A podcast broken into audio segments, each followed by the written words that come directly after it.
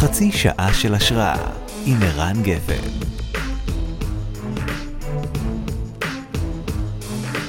לפני איזה שבוע, שבועיים, קראתי ראיון עם רון רוטר, שהיה נורא מעניין, כי הוא כתב, הפתיחה של הראיון היה, אין דבר שמקטין אותי יותר מזה שמתייחסים אליי כבן של קסטרו, נקודה, אמר הבן של קסטרו, וזה כלומר הכתב, עכשיו לא יודע אם הוא עשה את זה בכוונה, אבל זה היה כזה נורא מוזר בין ה... פסקה אחרי שהוא אמר שזה מקטין אותו, אז ככה הגדיר אותו העיתון. איך את, איך את מתמודדת עם הייחוס הזה, שהרבה פעמים בטח מתחיל ככה? אז קודם כל, לפני שרמי לוי נהיה רמי לוי של כולם, כן. אז הוא היה רמי לוי שלי, וזה אבא שלי, כן. ואי אפשר, אי אפשר להוציא את הייחוס הזה ממני, זה חלק ממני, זה בילד אין, לכל החיים, תודה השם ולנצח. ואני יכולה להגיד לך שאולי בהתחלה, בתחילת דרכי, זה היה משהו שכאילו מאוד... אתה יודע, שהיו מציגים אותי, אז אומרים, זאת יפית, הבת של רמי, ואז כאילו הייתי ישר, ואני גם אה, מנהלת השיווק, או לצורך העניין, תפקיד אחר שעשיתי בחברה, אז הייתי ישר כאילו, כמו מין מגננה כזו. כן, אבל... קצת כמו שרון אמר בעצם, שהרגיש שזה, שזה מקטין אותו קצת. כן, כי כאילו אתה, אתה פה לא בגלל, לא בגלל מי שאתה ובגלל הכישרון שלך, אתה פה בגלל שאתה הבן שלה. עכשיו, יכול להיות שבהתחלה היית פה בשביל, בגלל שאתה הבן שלה. אני לא כן. יכולה אבל להתעלם מהדבר הזה. אבל uh, בדרך כלל מי שנשאר, זה בן אדם שהוא כנראה עשה משהו. כן. כי עד כמה כבר אתה יכול להיות הבן של ולהישאר בתפקידים כאלה או אחרים, ולהוביל את החברה לכישלון, אם אתה לא מוכשר, אתה תיחשל. כן. זאת אומרת, כמה אנשים יכולים להעלים עין. כן. אבל בהתחלה, אז כמו שאמרתי, כן הייתי אולי במגננה כזו, אבל היום כבר כמה שנים טובות, זה, קודם כל אני מציגה את עצמי כבת של רמי לוי, כן. כי זה מה שאני. ודבר שני, אני חושבת שהפעילות, הפעילויות העסקיות שאני עושה, ומול הקולגות שלי, ומול מול ספקים, לקוחות, הם כבר מכירים את היכולות שלי מול העובדים שלנו, מכירים כבר את היכולות שלי, וזה פשוט כבר לא, זה כבר לא חלק, זה כאילו, זה כן. לא... כלומר, זה נפטר אצלך מסוג של תחושה שלי יכולת והישג שכבר... אני חושבת שכבר הראיתי את היכולות שלי. זאת אומרת שאני פה, ברוך השם, בזכות עצמי. וגם בגלל שאנחנו חברה בורסאית, אז אתה יודע, כל צעד ושעל שאני עושה, זה יותר בזכוכית מגדלת, כדי להבין, רגע, היא טעתה, ואם היא טעתה, היא דיווחה, לא דיווחה, עשתה, לא עשתה. הפעילויות שלי הן מאוד מאוד נבדקות בזכוכית מגדלת. הן גם פומביות יותר, אם אתה מתעסק בשיווק, הכל יותר בחוץ, זה לא משהו שהוא בפנים. נכון, וברוך השם, באמת, כאילו, אני לא חפה מטעויות, כן, אבל ברוך השם, ההצלחות שלי גדולות מהטעויות שלי. אם אנחנו מסתכלים על זה בפרספקטיבה השיווקית רגע, אז, ו- ומסתכלים על זה גם כחברה בורסאית, אז אתה אומר רגע, אז האם הדמות רמי לוי הוא גם שם של בן אדם, והוא גם אישיות, כלומר הוא, הוא מתראיין, רואים אותו, האם הוא תורם למותג, הוא, הוא, הוא, הוא יכול להיות גם סיכון למותג אם את חושבת על זה רגע, כי, כי הוא המייצג של הדבר הזה. אתה מבינה למה אני מתכוון? כן, קודם כל הוא המותג, ובגללו קם הרשת הזאת על סיפור חייו, וסיפור חייו זה בעצם מה שמניע את כל ה-שמונת אלפים עובדים שעובדים ב- ב- ברשת הזאת. זה לא one man show, כן. כמו שאנשים כאילו מתארים לעצמם. אה, הוא הרוח, ובלעדיו כאילו על, על הקום והאסטרטגיה של למכור בזול ולתת שירות לצרכן, אה, לא על חשבון איכות, ומחיר זול לצרכן לא על חשבון איכות ושירות. זה הרוח שמובילה את, ה, את, ה, את הרשת הזאת, והיא חיה קיימת ובועטת ברוך השם. ו, ואני חושבת שבגלל שהיום אנחנו כבר רשת כל כך, כל כך גדולה, אז אנשים מבינים שזה לא one man show, שכאילו יש סביבו אנשי מקצוע שמלווים ודוחפים ו, ו, ומרימים את כל הדבר הענק הזה. אבל בטח יש אנשים שמתבלבלים, זה כמו שרואים מישהו מהטלוויזיה וחושבים שהוא מכיר אותך, ובטח יש אנשים שעדיין חושבים שהוא יושב על הספרי חשבונות ואחראי לכל... נכון? בטח שפוגשים אותו. קודם כל הוא כן יושב על ספרי חשבונות. והוא יודע הכל, והוא אחראי להכל, והוא ממש כאילו, הוא ממש על הפרטים. אבל מעבר לזה, גם אנשים מאוד מרגישים נוח לפנות אליו. אני יכולה להגיד לך שהיום הוא כן נחשב דמות ציבורית, ויש הרבה דמויות ציבוריות שאנשים לא נוח להם להגיע אליהם. ואחד הדברים שמסמנים את הרשת, זה שאנשים מרגישים שהם מתארחים אצלו בסלון, כשהם מגיעים לקנות אצלו.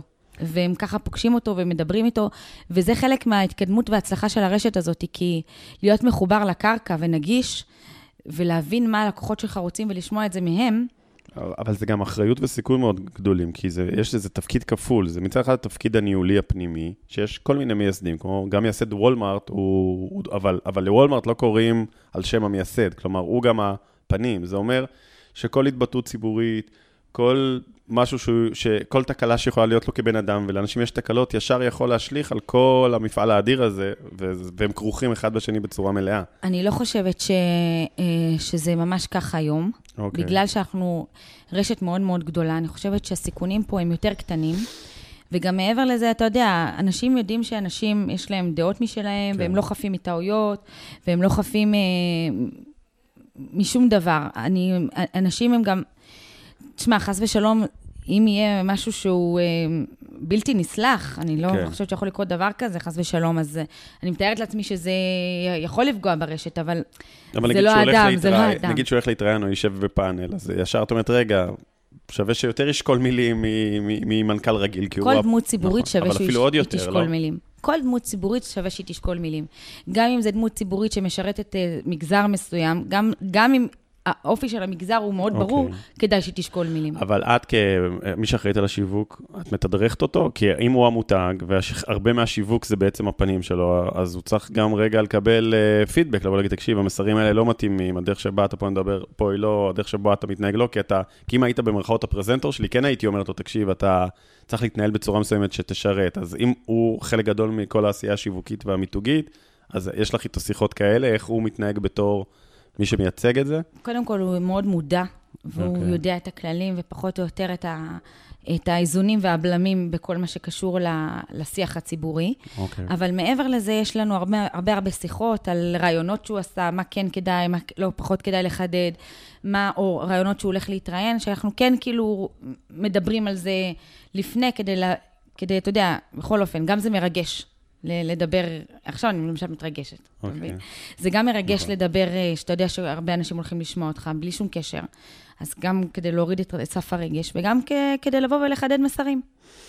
יש איזה מתח בין חברה ציבורית למשהו שהוא יותר משפחתי בהתנהלות, כי מצד אחד זה לא, זה לא שופרסל, זה לא איזה גוף עם מטה גדול, עם איזה תאגיד שנסחר, ומצד שני זה גם לא חברה פרטית משפחתית, זה מין משהו באמצע. אז קודם כל, אני אגיד לך, בהרגשה זה מרגיש חברה פרטית משפחתית. אוקיי. עם שמונת אלפים עובדים, זה מרגיש באמת חברה פרטית משפחתית. ואני חושבת שזה חלק מההצלחה והליכוד, והגאוות היחידה שיש פה ברשת הזאת ולעובדים. וכמובן שבסופו של דבר גם הלקוח מרגיש את זה. אבל אני יכולה להגיד לך, כאילו יש כזה מין, כמו דיסוננס, כי למשל, סתם דוגמה, הוציאו אותי מהישיבות של ה... אז עוד בעבר, בהתחלה, מהישיבות של הדירקטוריון. כן. עכשיו, כאילו, מה, אלה שיושבים יודעים יותר טוב ממני על הרשת הזאת, כאילו, זאת אומרת, אני יכולה להגיד לך מה הכותר של האפרסק עכשיו שנמצא על המדף, זאת אומרת, okay. ברמה כזו. אז, אז איך הם יושבים שם ואני לא, אני, אני, אני יודעת מה קורה פה, ואני יכולה להגיד, זאת אומרת, הכי, הכי להמליץ לאן לכוון, אם יש, אם יש איזה אה, בעיה, או אם יש איזה... שאלה, אני, אני יודעת שאני אוכל לענות. נכון. איך, איך אתם מוצאים? מה, בגלל שאני הבת ש... אבל... כן. ואז יש את כללי המנהל התקין, שאומרים, רגע, זה... כן, אבל זה ככה וזה ככה, אז... חברה ציבורית, אומרת, זה הנהלים, כן. יש פרוטוקול, יש דירקטוריון. כן, נכון, ואז זאת אומרת, אני אומרת, אוקיי, נו, אני מגיל ארבע עשרה בחברה, אבל אני לא יכולה להגיד, אין לי עכשיו כרגע את הסי, כן. אה, בישיבות האלה, אז אה, טוב, כנראה שהם יודעים יותר טוב. אה, אבל אני מאחורי הקלעים, אבל זה כאילו, זה דברים שכאילו, אתה יודע, הפריעו לי בהתחלה, אבל למדתי לחיות איתם. גם המטה עצמו, אני מניח, אחד מהדברים ש, ש, שדובר, שהמטה עצמו יחסית מצומצם אל מול לצורך העניין המתחרה. איך אפשר, אז, אז הכל התנהלות הרבה יותר מהירה, איך, בגודל של המטה וכמות האנשים, איך אפשר לנהל את זה עם, עם מטה יותר מצומצם? קודם כל, המטה שלנו יחסית מצומצם מאוד, וזה חלק מהאסטרטגיה שלנו. Okay. הקבלת החלטות, אתה יודע, אומרים לטוב ולרע, אבל פה זה יותר לטוב, היא מאוד מאוד מהירה.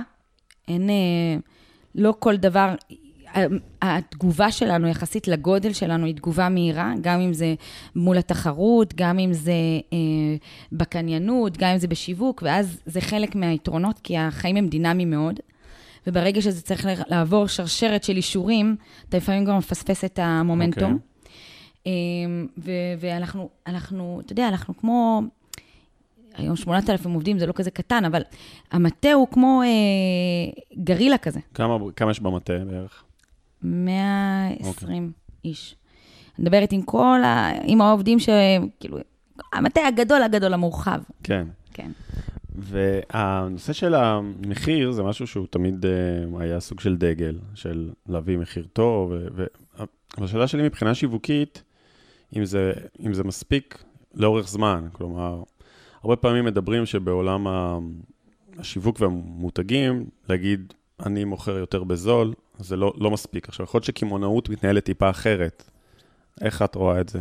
קודם כל, אני יכולה להגיד לך שזה לא מספיק, אבל רמי לוי, קודם כל, גולת הכותרת שלו, זה סל המחירות הזול ביותר לצרכן. ברגע שזה לא יקרה, אין רמי לוי מבחינתנו.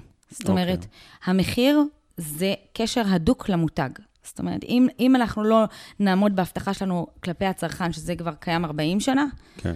אז לא קיים רמי לוי. אפשר להוריד את השלט וה, מה, מהסניפים, ולא משנה מה תשים שם. אבל אנחנו גם בנוסף לזה מבינים שזה לא הכל. ולכן, הסניפים שלנו הם מאוד מטופחים, רמת השירות שלנו היא גבוהה, אנחנו הולכים לחדשנות טכנולוגית, אם זה הקופות בשירות עצמי שאנחנו נותנים, והיום שפרוס ב, כמעט ברוב הסניפים שלנו, ואנחנו ב, ב, בשלב לפרוס בכל הסניפים, אם זה אתר האינטרנט שלנו, אנחנו מבינים שהיום זה לא רק המחיר. גם בכלל אנחנו יכולים להגיד לך, אני יכולה להגיד לך ש... אנחנו כמחלקת שיווק, היום אנחנו רואים את הסופרים כיחידת תוכן. בגלל זה אנחנו עוסקים עוד הרבה הרבה דברים ובהרבה ענפים שהם לא רק לחם והחלב. אוקיי, אבל אז אני נכנס למתח עם המחירים, כי הרי כל דבר שקשור כבר רגע בחוויה, שירות ערך מוסף וכן הלאה, בסוף ישר מתגלגל למחיר.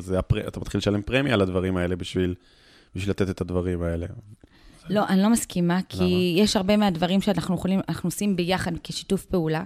למשל, סתם דוגמה, אם זה תקציבי שיווק, יש, יש, גם מספקים אתה יכול לקבל תקציב שיווק, אבל יש לך כמה אופציות לעשות את זה.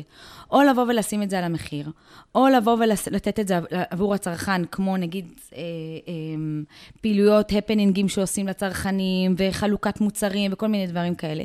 או שאתה יכול לקחת את התקציב הזה ולשים אותו בטלוויזיה, ולספר כמה אתה גדול, יפה וזול. אוקיי. עכשיו, אין, אין פה חוקיות שזה נכון וזה לא נכון. זה רק עניין של בחירה. אז אנחנו בוחרים שרוב התקציבים שלנו, השיווקיים, אם אנחנו מדברים על תקציבים שיווקיים, אנחנו לתת פשוט ולגעת בכמה שיותר צרכנים באופן אישי. זה האסטרטגיה שלנו, ובגלל זה זה עובר מפה לאוזן. האסטרטגיה הנוספת שלנו זה למכור הרבה ולהרוויח קצת. אז אולי באחוזים זה לא נראה, אוקיי? באחוזים, כן. אבל בסופו של דבר, אם למכולת הולכים עם כסף, ולא עם אחוזים. אז זה תופס את המשמעות שלו. אתם גם הולכים למכולת? לא, אוקיי. איך, את אומרת על המחיר, אבל איך אפשר לשמור על מחיר זול? זה נראה לי סוג של, שאם מישהו מחליט שהוא ימכור ביותר זול, וזה מה שיגמור את רמי לוי, אז הוא יכול לעשות את זה. זה, לא, זה, זה נכס שנורא קשה להגן עליו, לא? אני לא יודעת אם... אני יכולה להגיד לך שהרבה פעמים אנחנו מוכרים זול, וברמה שפחות מהעלות שלנו. אוקיי. אני לא יודעת אם כמה אנשים יכולים לספוג את זה, או כמה אנשים מוכנים במוח לספוג את זה. אוקיי. כדי לראות את זה. אנחנו פשוט, זה האסטרטגיה שלנו, אנחנו שם. וגם אם זה צריך לבוא ולהשקיע, מבחינתי זה תקציב שאני משקיעה. אוקיי? תקציב שיווק. אם אני צריכה למכור עכשיו זול, כדי לשמור על השם שלי, וכי יש תחרות יותר חזקה בשוק, אני אעשה את זה. וזה שווה לי מעל כל דבר אחר. אני אוריד מפעילויות אחרות שלי, אני אוריד מתקציבים אחרים שלי, ואני אתן את זה עבור הצרכן במחיר. כי, כמו שאמרתי לך בהתחלה, רמי לוי זה סל הקניות הזול במדינה. ברגע שאין את זה, אין רמי לוי. זה הסיפור. זה הסיפור. אז אם זה הסיפור, מעניין דווקא לראות שכן, עליתם בקמפיין, שהוא יותר מספר, יותר סיפור מותגי כזה, הסיפור של רמי לוי, פתאום דווקא לא, השקעתם כסף כן בסטורי טיילינג, בלספר מאיפה זה התחיל, ולמה זה קורה, למה בחרתם בזה? קודם כל בחרנו לשתף, כי אני יכולה להגיד לך שהסיפור של אבא שלי נוגע בהרבה אנשים. אוקיי. ומעבר לנושא המיתוגי, שלא, היה לו משפחה שלא, שלא היה מתאפשר לה לערוך קניות בחג וכל הדבר הזה, ומשם הוא צמח, זה נותן הרבה תקווה לאנשים צעירים, שבאים ממשפחות קצת יותר קשות יכולת, ושבוא נגיד ש... פחות חייכו עליהם בלימודים ומבחינה כלכלית, ו- ורואים את הסיפור שלו והם מקבלים השראה. אוקיי, אבל למה החלטתם לצאת בזה? כלומר, מה המחשבה השיווקית שאמרה, אוקיי, בוא נשקיע בזה בהפקה, בעולים לטלוויזיה, זה לא, לא מוכרים שם משהו בזול. קודם כל שיבינו שרמי לוי, סל הקניות הזול במדינה, זה לא סיסמה. אוקיי. יש בזה סיפור אמיתי מאחור. זה לא עכשיו רשת שמחליטה עכשיו לשנות את השם שלה, ולשים איזה, איזה סלוגן. זה לא שם. זה באמת מסיפור אמיתי, מיד על הלב. אוקיי, אבל למה החלטתם, למה החלטתם שאתם צריכים את זה? כי אני חושבת שאנשים צריכים לדעת את זה. ומעבר לזה, זה מעורר השראה. עכשיו, כמו שאמרתי לך, מבחינה תקציבית, זה, אין חוק. זה לא שאתה, אתה לא יכול לעשות גם את זה, אתה יכול, רק זה עניין של איך, כמה אתה עושה רק את זה, וכמה אתה עושה רק את זה. כלומר, בתיעדוף יחסית, זה לא... נגיד, סופר פארם, שהוא גם כימונאי, מוציא חמישים אחוז מהתקציב שלו על מה שנקרא מותג. כלומר, הסיפור של החוויה, שזו גישה קצת שונה. מה את חושבת על הגישה הזו שלהם? בגלל זה סופר, סופר פאם הם סופר פאם. והם מדברים שונה, והם מתמחרים שונה. הם משרתים כמויות של אנשים באופן שונה ממה שאנחנו משרתים. וכבודם במקומה מונח. אנחנו זה סיפור אחר. הסיפור הזה הגיע גם, נגיד, היה בבית, נגיד, אני מנסה עכשיו רגע על, על, על אבא שהוא כימונאי כזה טוב, שהייתי, בטח בדברים הכי קטנים ביום-יום, הוא אומר, רגע, כמה זה עולה, למה אנחנו משלמים ככה, איפה אפשר לקנות את זה, לא? זה, זה, זה בטח שריר שכל הזמן קיים כזה, נכון? אז אני יכולה להגיד לך שאצלנו ברוחות שישי, שהייתי קטנה, אז כל הזמן היה אומר, אתם צריכים תמיד לזכור את אלה שאין להם את השולחן הזה שאנחנו נושבים עליו. Okay. את אלה שלא יכולים. כל הזמן הוא, אני אומרת לך, הוא יחדיר לנו את זה כל כך לראש, שפתאום, כאילו, אומר לי, רגע, את מה לא יחסר לך כלום בחיים, את, אתה יודע, אנשים... כן. ואז כאילו, אני, אני, חס ושלום, לא הרגשתי חוסר או משהו, כן? אבל תמיד הרגשתי שכאילו זה, זה חלק... אנשים שהיכולת שלהם, ידם לסגת, כמו שנקרא, עם... פחות, פחותה, הרגשתי שזה כאילו חלק ממני, חלק מהשליחות שלי, ואני מרגישה את זה עד היום. את יודעת, אבל יש איפשהו סתירה, כי הרי זה לא מפעל צדקה, ולא רק שהוא מפעל, לא מפעל צדקה, היום הוא חברה נסחרת בבורסה. עכשיו, אם אני משקיע ברמי לוי, אני מצפה מהחברה להרוויח ולצמוח. הבורסה הוא מקום אכזרי, הוא גם לא אומר, אני מספיק לי שתרוויח מעט, הוא כל שנה אומר, אני רוצה שתרוויח יותר. עכשיו, אם אתה מרוויח יותר, זה על חשבון, זה על חשבון האחרים, כי אתה אומר, כי, כי כנראה המתח שלך בין כמה קנית לבין כמה מחרת, הולך ומשתפר. מה זה חשבון אחרים? על, על חשבון הלקוחות, על חשבון הספקים. אין, אין דרך אחרת להרוויח. למה לא פשוט להגיד שאנחנו פשוט יוצרים עוד פעילויות בתוך החברה, נכנסים לעוד ענפים, מתרחבים, למשל עכשיו בשנה האחרונה, התרחבנו לתוך העיר, לתוך השכונות. זו פעילות שכן אמורה לבוא ולספק רווחים ולענות על הצרכים של הבורסה. אני איתך, אבל את לא רואה את המתח בין חברה נסחרת לבין משהו שהוא טיפה יותר לתועלת הציבור, כי בעלי המניות של הבורסה רוצים רק תרוויח יותר, תרוויח יותר, תרוויח יותר, לא מעניין אותם כלום. קודם כל, אין בעיה, להרוויח זה לא פשע. אוקיי. דרך הרווח אתה יכול לעשות טוב לציבור. Okay. דרך הרווח אתה יכול לשרת, דרך הרווח אתה יכול לתרום. זה, נכון. לא, אבל... זה, זה לא אומר שאם אתה מרוויח, נכון. אז אתה פושע. אבל אם, אם הייתם חברה פרטית ולא ציבורית, הייתם גם יכולים להחזיר הרבה יותר, כי זה כסף שלכם. אם, אם זה כסף שלי כמשקיע, גם אפילו אי אפשר להחזיר את זה לציבור, כי זה חברה בורסאית. כלומר, לא, יש אנחנו, שם איזה... אני יכולה להגיד לך שאנחנו מחזירים הרבה לציבור, ובזכות רמי לוי, רשת רמי לוי, יש תחרות מאוד מאוד גדולה על הסל, okay. וגם אם, אם הלקוח לא בחר לקנות ברמי לוי, אני יכולה להגיד לך שזה שהוא בחר לקנות ברשת מתחרה, זה הסל לא טוב שיש את רמי לוי באזור, כי גם הרשת המתחרה הורידה את הסל. Okay. אפשר לראות שמאז שרמי לוי התפתח מבחינה שיצא מאזור ירושלים, נהיה פתאום המשמעות של מחיר הסל, הוא קיבל משמעות. כן. פתאום אנשים מדברים על המחירים, פתאום... וזה התחיל מהרגע שרמי לוי עזב את... לא עזב, התפתח מחוץ לירושלים, כמו שהיה שהגענו לחיפה, והורדנו את מחירי העוף, ואז, הרי זה לא היה, זה לא היה, אה, לא, עוף בשקל, זה לא היה קונספט שיווקי שחשבנו עליו, ודנו עליו, עשינו... למרות שזה כן קונספט שיווקי, הוא נ... גאוני. כך יצא. נכון. אבל, אבל כך זה... יצא, זה לא משהו שתכננו עכשיו עם משרד הפרסום, ועשינו אסטרטגיה שיווקית, זה לא נכון. שם. התחייבנו לסל הקניות, והמחיר ירד לשם, אז זה מה שקרה. כי פתאום המתחרה שישב באזור חיפה, פתאום אנשים באו ואמרו לו, רגע, שמה יותר, פתאום נהיה שיח על הסל. כן. אז רמי לוי קודם כל תרם את חלקו, ותורם את חלקו בזה שהוא מוזיל את כל הסל במדינה. אצלו אחי, אבל גם אצל המתחרים. ומבחינת לתת, אני לא רוצה לדבר על העשייה, תודה השם שנותן לנו את הזכות לתת, אבל אנחנו נותנים המון המון המון לקהילה. אוקיי. דיברת על, על דברים שבהם רמי לוי מתפתחת, וגם על לתוך העיר, וגם נגיד לאינטרנט. אלה מקומות שקצת, יש דברים אחרים שמעבר למחיר שמשחקים שם משחק הרבה יותר כבד, הוא גם דורש יכולות טיפה אחרות. אם נדבר רגע על האינטרנט, אז נכון שאתם משחקים שם, אבל נשמע שלא קפצתם על זה, או שאתם לא קופצים על זה ממש בכל העוצמה מבחינתכם. יש איזה כזה מין לאט לאט, לא? מבחינת האינטרנט, כן, יש לנו לאט לאט עד שאנחנו נפצח את זה, כי היום באינטרנט מאוד קשה לתת שירות ולהרוויח כסף. כי מצד, תחשוב שלצורך העניין, באינטרנט, אז כשאתה נכנס לסופר לרצפת המחירה, אז אתה מלקט, אתה מעביר את הקופה, אתה קופאי, ואתה גם השליח. פה על כל, כל אחד כזה אני צריכה לשים אנשי מקצוע, על כל הכוח שלי שקונה באינטרנט, אני צריכה לשים אנשי, אנשי מקצוע בתחום הזה, שזה יקר. עכשיו, מעבר לזה שזה יקר, אין כוח עבודה. מאוד קשה לתת שירות, אין כוח, אין מאיפה להביא עובדים. ואני אומרת לך שזה לא קשור לשכר, כי כבר הגענו ל-ארבעים וחמש שקל לשעה, ול-ארבעים שקל לשעה, זה לא קשור, פשוט אנשים, יותר קשה לעבוד, זה עבודה קשה, זה עבודת כפיים, יותר קשה. ואנשים לא שלא מחזיקים מעמד, ואז דרך זה, זה בגלל שזה שירות שלא של מכונות, שזה שירות של, של אנשים, וקשה לתת עם זה שירות, בגלל זה אנחנו בחרנו להוריד את הרגל מהגז. אבל מה שכן, אנחנו כן נותנים שירות שם באינטרנט, שלא יתפרש. אבל מה שכן, אנחנו עכשיו שותפים לסטארט-אפ של, של רובוטיקה. Okay. ואז שם, ברגע שאנחנו מפצחים את נושא השירות, אנחנו ניכנס לזה בכל הכוח.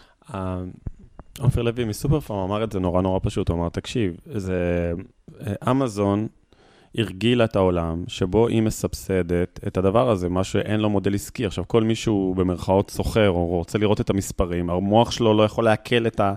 המספרים לא מתכנסים למשהו שעושה שכל, אלא אם כן אתה פשוט מחליט לסבסד את זה באיזושהי דרך. זה, זה, זה, זה העניין.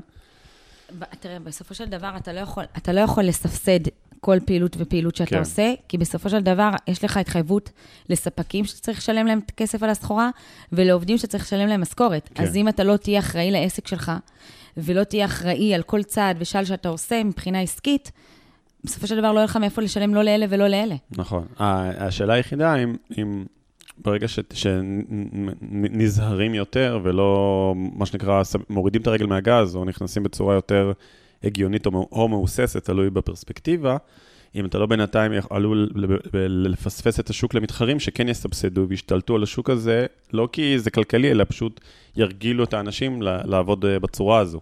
אני חושבת שגם שם יש תקרת סבסוד. אוקיי. וברגע שהם כבר יבינו שלא מסבסדים, ולדעתי, לפי המחירים שאני רואה, הם לא מסבסדים, הם פשוט מוכרים יותר יקר. אנחנו, ההתחייבות שלנו לצרכן, זה למכור באינטרנט, לפחות כמו ברצפת המחירה, אם לעתים גם יותר זול. אז אני לא יכולה מצד אחד להבטיח משהו ולא לקיים, אז אני מעדיפה להבטיח ולקיים ביכולות שלי. אוקיי, אז יכול להיות שפה האסטרטגיה של המחיר קצת נועלת אתכם, כי אם המתחרים לצורך העניין לא, לא נעולים רק על מחיר, אלא יכולים להגיד, אוקיי, זה, אתה יכול לשלם פרמיה, תמורת שירות, אז, אז הם יכולים להרגיש יותר בנוח, לשחק בזירה הזו, בעוד שהמותג רמי לוי ששם את המחיר בפרונט, לא יכול, לא יכול לשחק בזירה הזו. זה לא לא יכול, בוחר. בוחר. שלו. אם אנחנו לא יכולים לתת בשורה לצרכן, בסל המחירות, בסל המזון, אין לנו מה להיות שם. אוקיי. אני, אנחנו לא נמכור יקר, זה לא אנחנו, כבר אמרתי לך את זה בהתחלה, אנחנו, המטרה שלנו זה לפצח את, ה, את הנוסחה, שגם לתת שירות, גם לתת לאיכות, וזה בס, על, על סל הקניות הזול במדינה. זה, זה הנוסחה, ואנחנו אני, אנחנו כן נותנים שירות, ואנחנו משרתים אה, עשרות אלפי לקוחות בחודש, באתר הקניות של האינטרנט. פשוט אנחנו לא... אתה לא תמצא את זה בכל מקום, בכל הקולות. זה יותר מתחת לרדאר, זה יותר אישי, מה שנקרא. יפה. זה, היום דיברת על, על השיחות, על הארוחות המשפחתיות. היום בארוחות משפחתיות עדיין מדברים, נגיד על עבודה, על איך זה, איך, על מה קורה, על איך זה קורה, איך זה הולך. אנחנו היום, כולנו פה חוזרים בתשובה, תודה השם, ואנחנו משתדלים לא לדבר על עבודה. בשבת. בשבת. נכון. אבל uh, בהחלט, uh, מה לעשות, זה, עבודה היא חיינו, כן. וזה יוצא, זה גולש לשם הרבה. באמת? כן. וואי, אז אני יותר צדיק בכם. אני לא רק שלא מדבר על עבודה בשבת, אני גם לא חושב על עבודה בשבת. מכריח את עצמי לא לחשוב על עבודה בשבת, ואם עוברת לי, אני מזיז אותה. באמת אתה יותר צדיק. נכון? זה דרגה גבוהה. זה דרגה מאוד גבוהה, אבל אני חושבת שהפיתויים שלנו הם גדולים יותר. למה? כי אם אשתך הייתה עובדת איתך, כן, נכון. והילדים שלך, ואז, ו... וחמך וחמתך, כן, ו... כבר אי אפשר להפריד בין משפחה. וזה, אז שזה כאילו כל היום יום, וזה הסיפורים, ומה היה לי ומה עברתי, אז היה לך קצת יותר קשה, אבל בסדר. ואצלך בבית אחת מאזנת, והעבודה נכנסת פנימה לתוך ה... ה... היום יום, לתוך המשפחה? היום יום שלי, הילדים שלי מאוד מעורבים. Okay. כי זה חלק שלי ב... שהם יבינו למה אני נהדרת כל כך הרבה שעות okay. מהבית, ואיך אז... הם אומרים, אני, אני, את לא אימא רגילה, אני לא אימא רגילה אז. מא... ו... מאיזה בחינה? ש... זאת אומרת, הילדים מאוד מאוד רגילים מהחברים שכן יש אימא שמקבלת הביתה, ואם לא, אז היא מקבלת לפחות לשינה, כן. או לארוחת ערב, ואצלנו זה לא כל הזמן כך. ויש אימא שהולכת לכל האספות הורים, ואני יותר משתדלת ללכת לאספות הורים הפרטניות, כי לכלליות יש לי קצת פחות זמן. כן.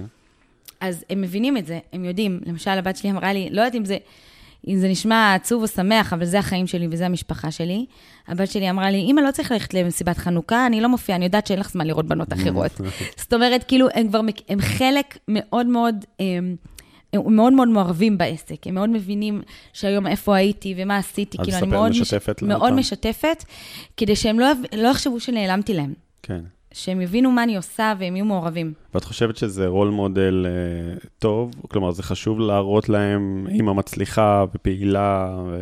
אני אומרת לך שהבת שלי באה אליי, עדי, אמרה לי, אמא, את יודעת, כשאני אהיה גדולה, אני רוצה להיות בדיוק כמוך. שמה זה אומר, מבחינתה? היא אמרה לי, אני רוצה להיות מנהלת. ואז, ואז אמרתי, אבל עדי, את רואה שזה, יש לזה גם ויתורים, אתה לא נמצא כל הזמן בבית עם הילדים. אז היא מסתכלת עליי ואומרת לי, אז מה? ואז זה היה האישור המלא. כן. המלא למה ש... היא אמרה לי, אז מה? כאילו, ואז אמרתי, רגע, זה יותר מתחולל אצלנו בראש מאשר אצלם. הם מורגלים, הם גדלים ככה, זה מה שהם מכירים, זה מה שהם אמרו, כמוני בעצם. וזה בסדר. אבל יש גם קצת הבדל, כי הם כבר דור שלישי לעסק מאוד מאוד מצליח, הם יודעים במרכאות שאמא שלהם לא חייבת לעבוד, וגם הם, אני מניח שיש להם הרבה יותר שפע, אז איך את, אז גם להם מעבירה את ה... קודם כל, הם, השפע הוא מאוד מוגבל. זאת אומרת, זה לא שהם ייכנסו למקום ויקנו מה שבא להם. כן. ויקחו מה שבא להם, זה לא. יש להם דמי כיס, הם מקבלים כל ראש חודש, אם הם רוצים דבר שהוא לא, משהו שנגיד הם קיבלו כי הם הצליחו בלימודים, או כי יש יום הולדת והם רוצים לעצמם, אז הם יכולים להשתמש בדמי כיס שלהם, יש גבולות, הם מאוד מאוד מאוד ברורים, זה לא, כנסו קחו מה שבא לכם, זה ממש לא. ומה אותך ממשיך להניע? כלומר, להמשיך לעבוד, לעבוד כל כך קשה? קודם כל, הם רואים את זה שאמא עוזרת לאבא, mm-hmm. לאבא שלה, לסבא לצורך העניין. כן. אז הם מבינים שאני שמה בגלל כיבוד הורים, שאני עוזרת לאבא שלי. אז הם, הם, לא, הם לא מבינים את המשמעות של, אוקיי, אמא לא יכולה, אמא יכולה לא לעבוד ו, ויהיה לנו כסף. זה לא שם, זה לא, זה לא שיח בכלל. ואותך מה מניע להמשיך לדחוף?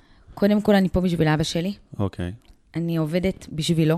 אני יכולה להגיד לך שכל הוויתורים שאני עושה זה בשבילו ולמענו, מכל הלב לעסק הזה, כי זה, אני יודעת כמה הוא עשה ימים כלילות, לא ישן עד היום, וכמה הוא מוטרד, וכמה הוא אחראי, וכמה הוא פשוט סופג כל דבר ודבר מהעסק הזה לנשמתו, ו... ואני לא רוצה שהוא יהיה שם לבד, אז אני פה איתו. זה דבר ראשון. דבר שני, זה גם ההגשמה העצמית שלי. אני, ברוך השם, אני מגיעה להישגים, אני רואה תוצאות שמשפיעות על אלפי ועשרות אנשים, וזה עושה לי טוב. מהמם. יפית, המון תודה, היה כיף. תודה רבה, שנה טובה. שנה טובה.